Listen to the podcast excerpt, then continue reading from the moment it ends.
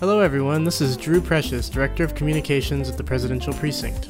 I'm pleased to welcome you to Season 3 of the Global Founders Podcast. Here, we will share highlights of our latest virtual programming initiatives, originally aired as Zoom events on the Presidential Precinct Network, featuring the voices of our program alumni and trusted experts working to further any of our six core focus areas. Thank you for joining us today on the Global Founders Podcast.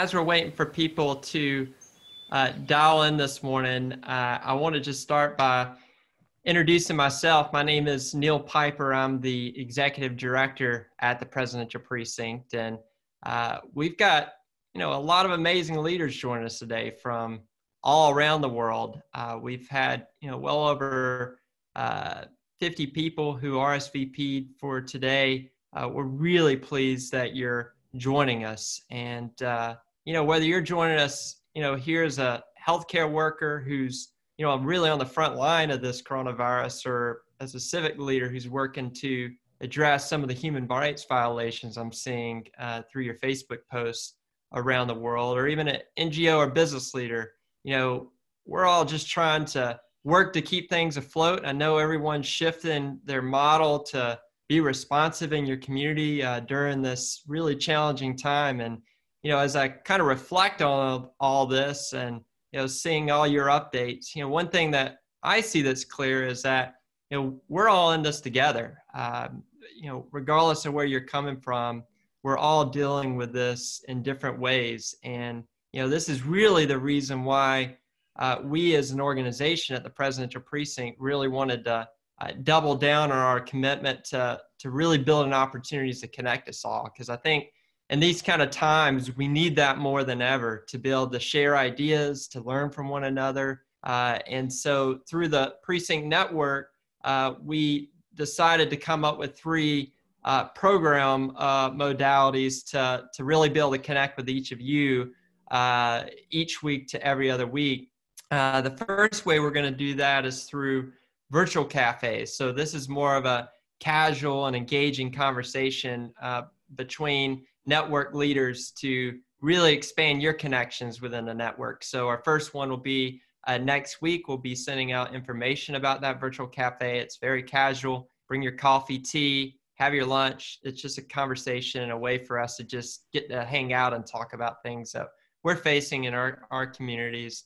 The second is a campfire conversation. So these are more of your traditional panel style discussions, but really driven by personal stories uh, from our network on topics that really mean the most to you. And we'll be uh, asking you uh, as we build these campfire conversations about topics that you want us to build. Uh, and then 2020 talks. Uh, these are presentations from leaders who are really changing the world with innovative ideas. And so for today's 2020 talk, we uh, have the privilege to be joined by Brett Bruen, who's a, a close friend of mine, someone I've had the privilege to work with for the past six weeks. And he's going to be talking about a really timely conversation on protecting and promoting your brand in an age of uh, um, upheaval and uncertainty, which I know we're all seeing globally uh, right now. And uh, Brett is just such an impressive human being, someone I have uh, so much respect and admiration for. Uh, he's the president of the Global Situation Room. He was the former director of the global engagement at the White House under uh, the Obama administration. Uh, he spent 12 years as a diplomat. Uh, during this time, he became a specialist in strategic communications, really looking to influence the course of crisis and, and conflict. And when he was the director of the global engagement at the White House, he coordinated the U.S. Uh, government's public diplomacy, international media, crisis communications, and global entrepreneurship programs. I met him through this role uh, when we were working together on the Young Leaders of America's program and the Mandela Washington Fellowship. Uh, he's now the leading expert on uh, counter crisis management theory, uh, a term that he coined during his time uh, at the National Security Council. Uh, and he's worked all around the world including Nigeria, when the 200 uh, Chibok schoolgirls were uh, kidnapped. He was on the front lines when Michelle Obama created the uh, Let Girls Learn campaign, which is one of the most uh, critical things that people remember about the Obama White House. Uh, he was a diplomat in Ivory Coast, Liberia, Guinea, Iraq, Venezuela, Argentina, Zambia, and Eritrea. So for our wildlife fellows, our Mandela Washington fellows, some of our IVLP fellows, um, he's worked in many of the countries that you're coming from.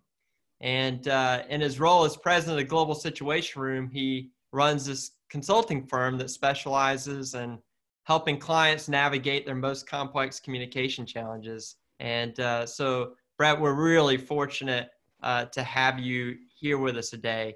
Uh, before I turn it over to you, I want to share a little bit about the format of today's conversation. Uh, 2020 talks last a total 40 minutes uh, with a 20 minute talk and 20 minute Q&A. And we encourage uh, everyone to engage in the conversation uh, by asking questions. You can ask your questions in the comments area uh, throughout the presentation. Uh, Brett will address these questions after 20 minutes, and then we'll open the line for additional questions. You can raise your hand, and, and that will open your line. Uh, and uh, we close the call after 40 minutes to ensure uh, we're respectful to everyone's busy schedule. Uh, and uh, then conversations will continue in the 2020 cohort within the Presidential Precinct Network, which many of you are members of. So Brett's a member of the network. Uh, you can continue asking questions there. We can share the presentation. So Brett, I'm going to turn it over to you. but I just want to thank everyone again for, for joining us, and you'll hear from me here at the end of the conversation. Thanks, Neil. And thanks to the Presidential Precinct. Uh, it's really a, a, fantastic organization and great to see how it has grown over um, the last several years to become really a, a preeminent uh, entity in bringing uh, international leaders, emerging leaders from around uh, the world uh, here to Virginia. Uh, I'm currently in Northern Virginia, so just north of Charlottesville, where Neil and the team are located and and have uh, really enjoyed the opportunity to participate both in um, exchange programs uh, on campus at William and Mary, at the University of Virginia, uh, Montpelier, Monticello, all of the institutions part of the precinct, um, and look forward again to joining those programs in person. But for today, uh, virtually to have this conversation with you, and uh, perhaps uh, at one of the most challenging moments in our lifetime. Uh, you know, I've, uh, as Neil mentioned in my biography, certainly seen uh, conflict. I've seen uh, these kinds of pandemics, but never uh, on the scale that we are currently confronting. Um, my work, both as a diplomat on the National Security Council under President Obama, as well now in crisis communications consulting, really focuses on how do you develop, whether it's for you individually as a, a leader, for your team, uh, for your organization or company, uh, even across you know, sectors or society, uh, the kinds of capabilities, not just to respond to crisis. I, I, like to say when you're responding to crisis, you're already uh, in a um, position that is not advantageous. What I'd like to talk about today is how, amidst adversity, we can actually become much more agile and emerge from these kinds of challenges stronger and even more successful. So let's um, get into the slides, and, and I'll take you first into the White House Situation Room, uh, where this notion of, of counter crisis communications began. Uh, Neil, we can go to the next slide. And we were confronting at the time two civil wars in Africa, South Sudan, Central African Republic. Russia decided to invade Crimea in the Ukraine, as well as um, the emergence of ISIS. Yet all of these vulnerabilities, uh, civil wars in Africa, Russia meddling on its borders, extremist groups in the Middle East, were vulnerabilities that we could have we should have uh, addressed, identified ahead of time. And so, one of the key lessons that I took away from that, and that we actually started a process within the National Security Council to focus on, is how, in understanding from a communication standpoint, what are our most likely and our most damaging vulnerabilities. In that case, it was global threats, but it can equally apply to a company or organization that understands what their threats are. And then against those threats, starting to put in place both the indicators that will give you that early warning, as well as the infrastructure that you need to have in place to respond. And finally, this concept, which we'll get into at the end of countermeasures. So today, we're just going to briefly familiarize you with some of these terms and, and concepts, and then glad to have an exchange about them. So Neil, we can move on to the next slide. And as we begin this uh, discussion, what I, would like to ask each of you to really reflect on uh, are the vulnerabilities that you know exist. They could be personal ones, something you said, something you did, uh, something that you were accused of. But if it should um, become a full fledged scandal, are you ready to respond? Do you have uh, the uh, elements in place to uh, explain yourself, to tell the story in a way uh, that puts it in a constructive context? Similarly, as a, uh, an institution, you know that there are, are parts of your organization, whether it's a government entity, a non-government entity, uh, a company, that just don't work right. And everybody ignores it. Everybody, you know, hopes that it will get better or go away. But at the end of the day, we really have to confront those challenges. We have to confront those gears that are squeaky and just not uh, functioning in the way that they were designed to, because they too can really um, become uh, the next crisis. They can uh, be exacerbated and, and really create uh, massive problems. And then in the last sense, we have everything uh, outside of our organization.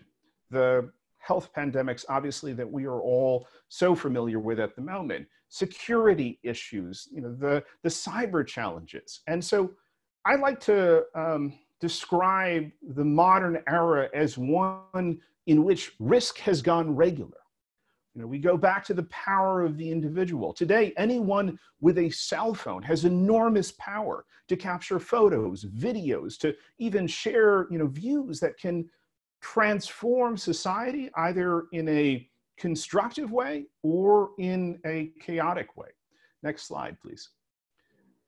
As we're um, looking at crisis, one of the realizations that I took away from that process that we ran at the White House was that we are looking at crisis uh, through the wrong lens. Many of us consider crisis when things get really bad. And yet there's a life cycle to a crisis. And there are, uh, along each of those stages, engagements that we can uh, take that will either mitigate the situation or even allow us to maneuver around it. So this is really the most important concept that uh, I want to share with you today. And it starts with this notion uh, to move up our response faster and more fully not to wait, because if you wait uh, and see, you will see uh, what happens as these problems uh, percolate up and then become increasingly worse. So I uh, really am an advocate for organizations leaning into problems at that early warning uh, signal when they're just starting to creak and, and there are some complaints rather than you know, putting it on, on hold, rather than uh, trying to engage in a small or an insignificant way, how can you fully engage in that initial stage, present alternatives, and you know, from a communication standpoint, zoom the conversation out. Maybe there were one or two issues in, in a process. Well, that's not a systematic problem. And yet these days it is so easy to take that uh, one incident and use it as representative of a process of, of people that work at a company or an organization. This is where you can help to tell that story if you engage in a uh, fulsome way. Even as things are, are starting to worsen and the crisis is, is taking hold, most organizations will shut the door, batten down the hatches, and try to weather out the storm that doesn't work anymore. And this is why I increasingly say that crisis management 1.0 doesn't work. There is not that luxury any longer of gathering in the conference room and trying to talk this over, figure out a solution. You have to get out and engage. You have to uh, be ready, you and your team. And we're going to talk very briefly about some of the skills that you need to get out there. And lastly, in that most intense stage, this is the point at which most companies, you know, confronting that, that worst case scenario are, are really paralyzed. And rather than um, that engagement, rather than uh, looking at how do you tell your story, because in a crisis of that nature, somebody is going to be telling your story. It can either be you or it can be uh, those critical voices on the outside. And they are oftentimes uh, ill informed or they are not uh, telling the story uh, of everything that, that has happened. And this is why preparing yourself and your team to get out there and tell that story. You know, in Hollywood, they like to say, uh, no news is bad news. And in crisis, that still holds true. You can and you should, even in the worst case scenario, find ways to get out and tell your story because you will never have more attention in all likelihood, then in that moment of crisis. How you come out of it, not just in, in terms of responding to that uh, challenge, but also in moving forward. And we talk about how you find the future. You have the ability to take a crisis and fully address the challenge and then help the public, help the press, help your customers and stakeholders to move forward. And in some cases, to a much more positive place. And that's where the countermeasure comes in. Next slide, please. So in order to um, be ready for this new reality, the um, infrastructure has to be in place. This is what I uh, term crisis communications 2.0 or counter crisis communications uh, more broadly. First, it starts with taking a full assessment of what are your risks. You can do it today, you can do it right now. Go back to that question I asked at the outset. For you uh, as an individual, for your team, for your organization, what are those vulnerabilities and chart them out. They can you know, be charted from really likely and really damaging all the way through to less likely and less damaging. But understand them and keep track of them because they change. A few years ago, we would have said cybersecurity not a um, likely nor a, a really damaging vulnerability. Secondly, take a look at your plans. Many plans are either outdated, they're irrelevant, they bake in a lot of assumptions. And if you just you know, go through some basic tests of the process, the people involved, as well as those plans, you'll find they don't hold up. The second part of uh, crisis communications 2.0 is agility it isn't um, the rigidity of a plan which you know says okay if there's a crisis we're going to go through uh, a b and c steps. You have to uh, be able to adapt and to be much more agile in today's crisis. You know one of the points that i often make is that leaders need to establish new goals in crisis. Your goal cannot be resetting to where you were. This notion of recovery and we're hearing it a lot now amidst uh, the, the challenge, especially the economic challenge of COVID 19, is quite frankly um, misguided. There is no returning to where we were. The world uh, after COVID 19 will be vastly different. The world after your next uh, personal or company organizational crisis will be very different. You have to uh, help your company define those new, new goals. Next, you have to be able to put in place that infrastructure and augment the support that you need. And lastly, it has to be available. It has to be ready. One of those pieces, and you see on the left uh, side of the screen someone who's probably familiar, Princess Diana. But uh, in back of her is someone that we work with who was her first and her only chief of staff, Patrick Jephson. And he talks about Princess Diana's forgivability. We describe it as reservoirs of goodwill companies, even political leaders, have forgivability. Uh, the FBI went after uh, Apple in the midst of a terrorism investigation, and Apple essentially responded, take a hike. But they had forgivability. They had the trust of their consumers, they had the trust of the public, and they were able to successfully do it so much so that their sales went up, their um, share price went up. You can put in place those reservoirs of goodwill ahead of time in a strategic way. Uh, next slide, please. Three simple things that you can do with crisis infrastructure. Against those most likely, those most damaging vulnerabilities, develop your message ahead of time. What would you say? How would you say it? What are variations on that message that you can prepare? Not just we're looking into the matter, not just we're very sorry, but develop a message along those three categories of initial, increasing, and intense that helps your company introduce alternatives, helps your organization to engage effectively in that conversation, or even in that worst case scenario, helps find a future. The second piece is you need all the materials to do it, and you can build them ahead of time if you know what your message is, you know what you would say in those circumstances. And the last piece is who do you want to say it? Oftentimes in crisis, we are not our best spokespeople. We need to be out there, we need to be engaging, but we also need to empower other voices, oftentimes external ones. And those voices, those stakeholders, aren't necessarily the um, normal cast of characters that we're engaging with. So how do we uh, create and cultivate relations with them ahead of time? Next slide, please.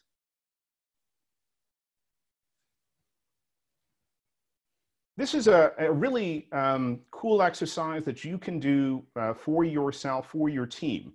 And, and it comes down to the personal crisis preparation, the team crisis preparation, and ideally then the company or organization preparation.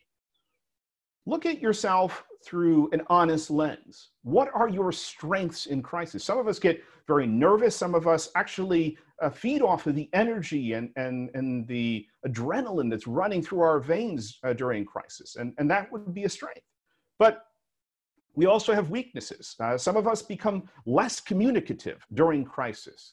And, and we need to understand that. And then, lastly, in that category, we need to uh, identify ahead of time where am I going to seek both personally for my team and for my organization the support that that uh, we need? And, and some of it is the practice ahead of time. Some of it is putting in place uh, mechanisms and and processes that are going to help you your team and your organization navigate through the crisis. Next slide please.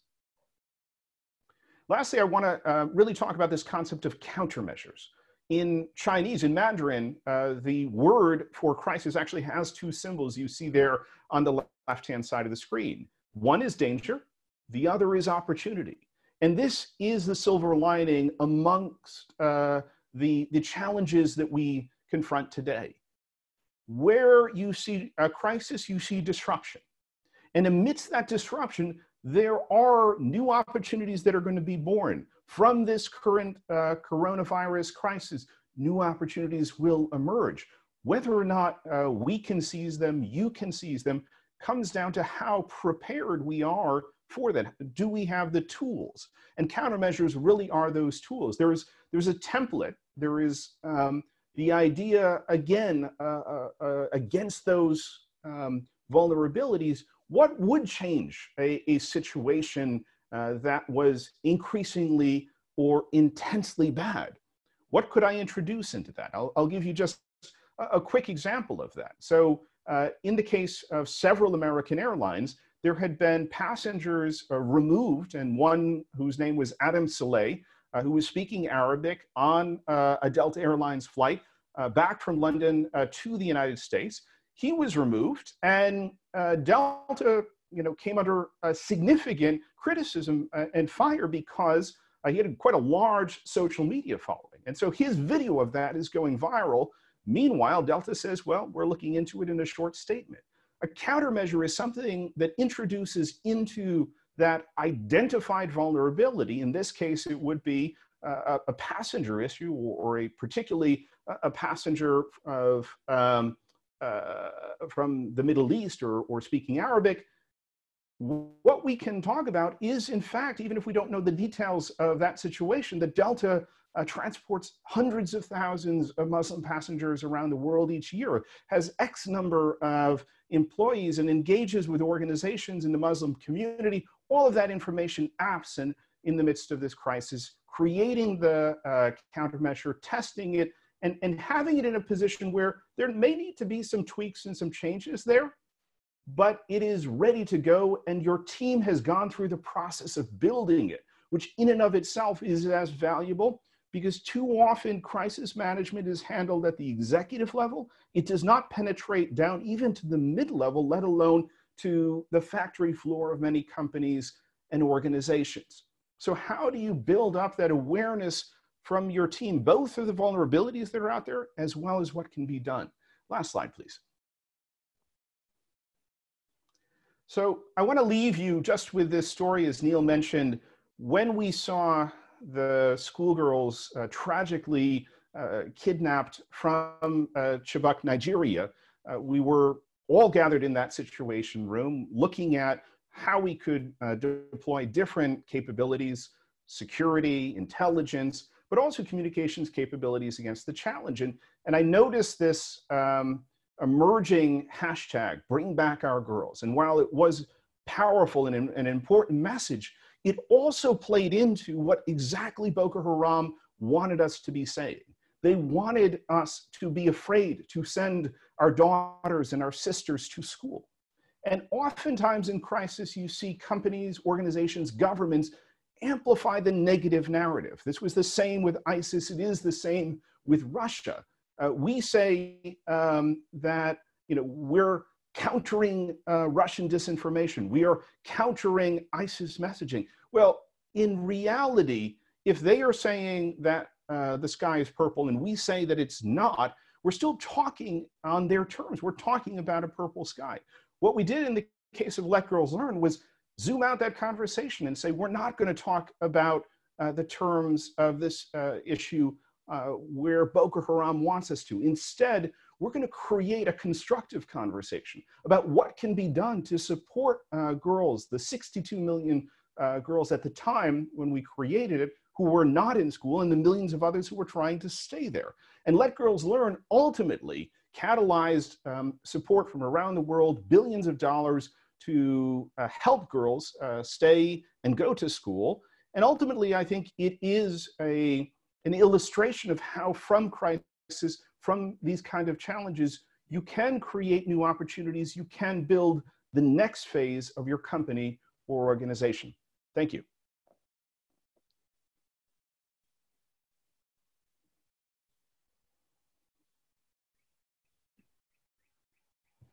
Hey, Brett, uh, thank you so much uh, for sharing your insights. I think I speak for everyone um, how fortunate we are to have your expertise uh, to able to, to speak firsthand your experience uh, through decades of work on the ground of dealing with many crises that we've seen and read about in the news and now that we're all facing a crisis in different ways in our own communities uh, this conversation couldn't be more timely and i know that a lot of people here will have um, a lot of questions. Uh, you know you were spot on right at, at 20 minutes and now we'll provide uh, 20 minutes uh, of time for folks to be able to ask questions.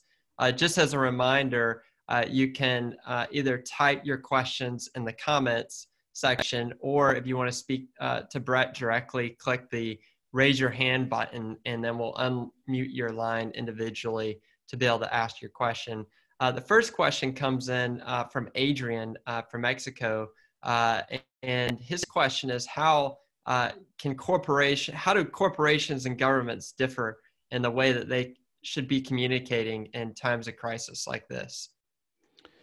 Great question. Uh, thanks, Adrian. I, I, think there are, are some key differences. Uh, one, and this uh, obviously is a, a challenge that is inherent to government, uh, you don't have a, as much flexibility on a lot of these crises as to whether you engage. And we're seeing this now with COVID 19. You know, companies are selectively engaging, they're uh, choosing individual areas that they want to engage on, whereas in government, you actually have to take on, in most cases, the whole uh, issue. You, you can't be selective of when, where, and, and how you engage and, and I've done some of these trainings with uh, government officials. One of the things that I've encouraged them to do is look beyond those traditional government resources. Because too often in government, you see things only through the lens of here's what I've got in my agency department or in some other agencies or departments. But how do you reach out, especially ahead of time, and to build those relationships, build those um, countermeasures uh, with the private sector so that you can engage and they can engage in a collaborative way. Because one of the things that the research bears out, and we've seen this particularly here in the United States with natural disasters, is companies, outside organizations are going to engage in crisis. Whether they are engaging constructively or not, whether they're complementing what government does, is largely a factor of whether or not they had a conversation about it ahead of time. Thank you very much, Brett. Um, I'm going to uh, see if I can unmute lines here so that we can have others uh, join in. Um,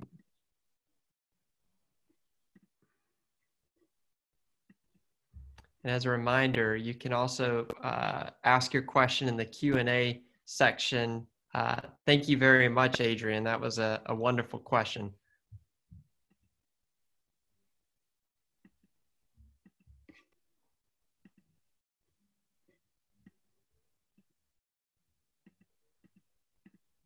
While Neil's doing that, one uh, additional point that I would make is when you are doing that mapping, one of the things, not just in government, but in your own organization, is you want to identify who's your team in crisis.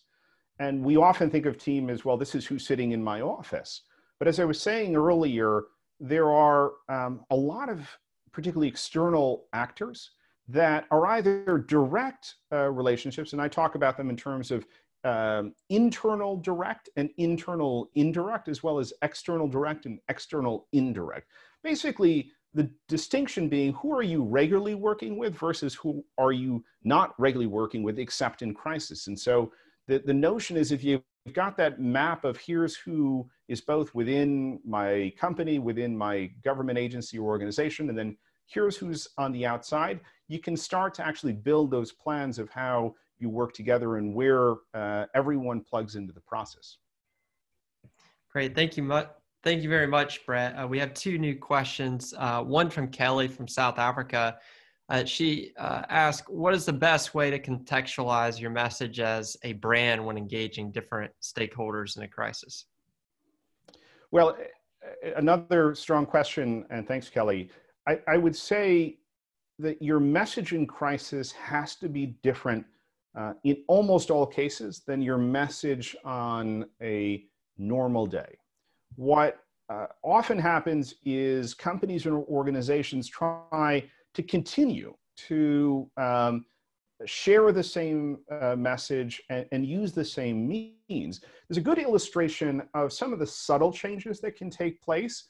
Uh, in the example of Air Asia, Tony Fernandes was the CEO. I think he's actually still the CEO of AirAsia. They, like uh, Malaysian Airways, had uh, suffered a, a crash of one of their jets. And yet, what AirAsia did um, was quite different from Malaysian Airways. One, Tony Fernandes rolled up his sleeves, he got out there on the front lines, and he was seen engaging. This, you know, to my earlier point the importance of getting out and uh, being seen as well as being heard. There was also changes um, in how they talked. It wasn't corporate speak. You, you often see this very, um, I'll call it structured uh, way of responding to crisis.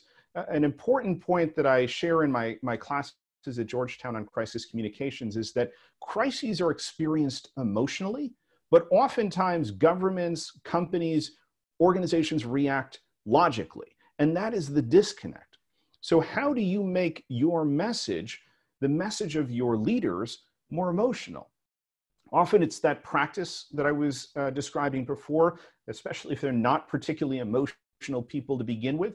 But if you speak um, much more directly, much more um, uh, authentically, it comes across in a way that people can trust more even if you're uh, sharing something that people don't want to hear. And so I encourage uh, companies to ditch the script in crisis. Don't come out and try to read from a podium. Instead, get out there and talk as though you are having a conversation with your child, with uh, a colleague in an informal setting, and don't feel like it's got to be perfect because those imperfections help to tell the story. Thank you, Brett. I've got a, another question from Adrian uh, from Mexico. Uh, he uh, responded saying that you know a lot of company-related crisis and scandals uh, oftentimes come from individuals within the organization. Uh, yep. How do you separate individual response versus organizational response? Well, earlier I mentioned how that one incident, uh, even one individual, can quickly uh, turn into a negative story about the whole company or organization. So when a company or organization faces um, an individual's action, now this could be a senior executive. There are plenty of examples. You know, you have the former owner, uh, president of Uber, uh, who you know hopped in an Uber Black and, and started to get into an argument with the uh, driver about pay and benefits. I mean, that is an example of, of an executive uh, action as an individual that reflects very poorly on the brand. Similarly, you have examples of you know somebody on the factory floor who uh, videotape uh, themselves doing something inappropriate to the product. Um, that obviously is a very poor reflection uh, overall on, on the products, even if it was just one individual or one instance. So what you try to do is build ahead of time that infrastructure, tell the story of all of your people. And you, you, you know that uh, ahead of time, even not knowing where in your organization something or someone will go wrong.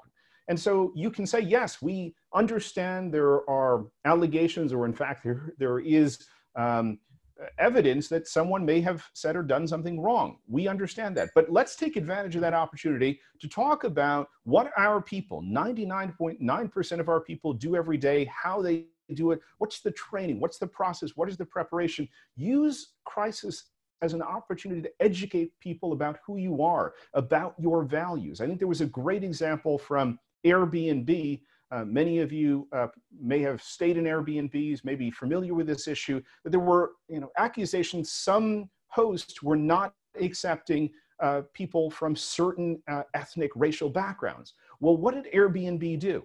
They, they owned that crisis, they leaned into it, and they said, these are our values. If you don't subscribe to these values, you're not part of our community. So they use that crisis is an, actually an opportunity to lift up who they are as a company, to lean on that reservoir of goodwill that they had. And I think it was pretty effective. Great, Brett. I'm going to uh, close with one uh, additional question uh, from Ronald, uh, who's from Zimbabwe. He says that in most instances, uh, crisis uh, comms um, is. let me let me get back here um, that crisis comms and response is elitist and government driven. Uh, how and at what point do we foster citizen agency in addressing the crisis situation? Thanks, Ronald. Uh, you, you know, that earlier discussion about the power of the individual, not just for creating problems, but actually also for creating solutions, is, is something that holds true. So, individuals, especially in moments like this, where uh, society is facing a, um, a large scale uh, challenge can stand up and can show the way forward. I, I, would especially argue, at least in the case of our own government here, uh, we have seen more action uh, by companies, by organizations, by individuals that, that has helped to both set an example for others as well as to shape the conversation around that issue. So I think individuals, and perhaps as a, a way to wrap up here, all of you who are on this call, I think, uh, can do a few things. One, uh, I certainly encourage you and, and, for your organizations to take a look at what are those risks and reevaluate them, especially in this post COVID world.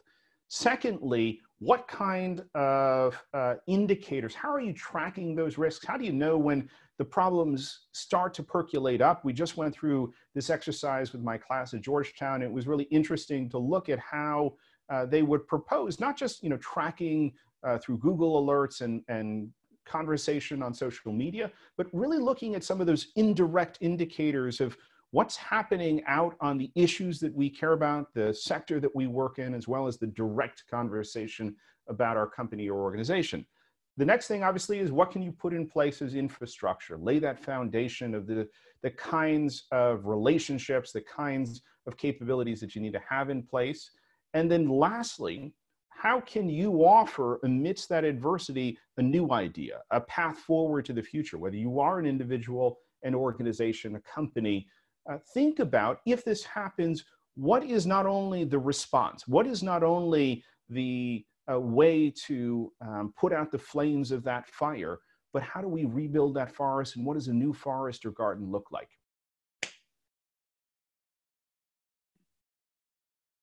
Brett, I can't thank you enough for being with us as a guest today. What an honor to have you uh, with us.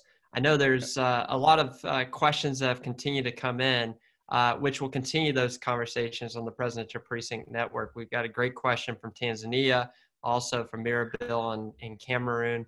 I'm going to post those questions within the Presidential Precinct Network. Uh, as a reminder to get to the, the network, you go to presidentialprecinctnetwork.org, uh, or you can uh, download the Mighty Networks app and uh, and have uh, the network on your phone to have uh, continued dialogue the conversation of slides from the, today's conversation will be posted in the 2020 talks within the network. I'll post uh, Lusahu and uh, Mirabel's question there. Uh, I encourage everyone else who has joined uh, today's conversation to continue providing questions um, as Brett will be within the network as well. But thank you everyone for joining us. Uh, it's so great to see you all. Uh, we're going to be sending um, warm thoughts uh, to you and your families and your communities as we're all going through this crisis together.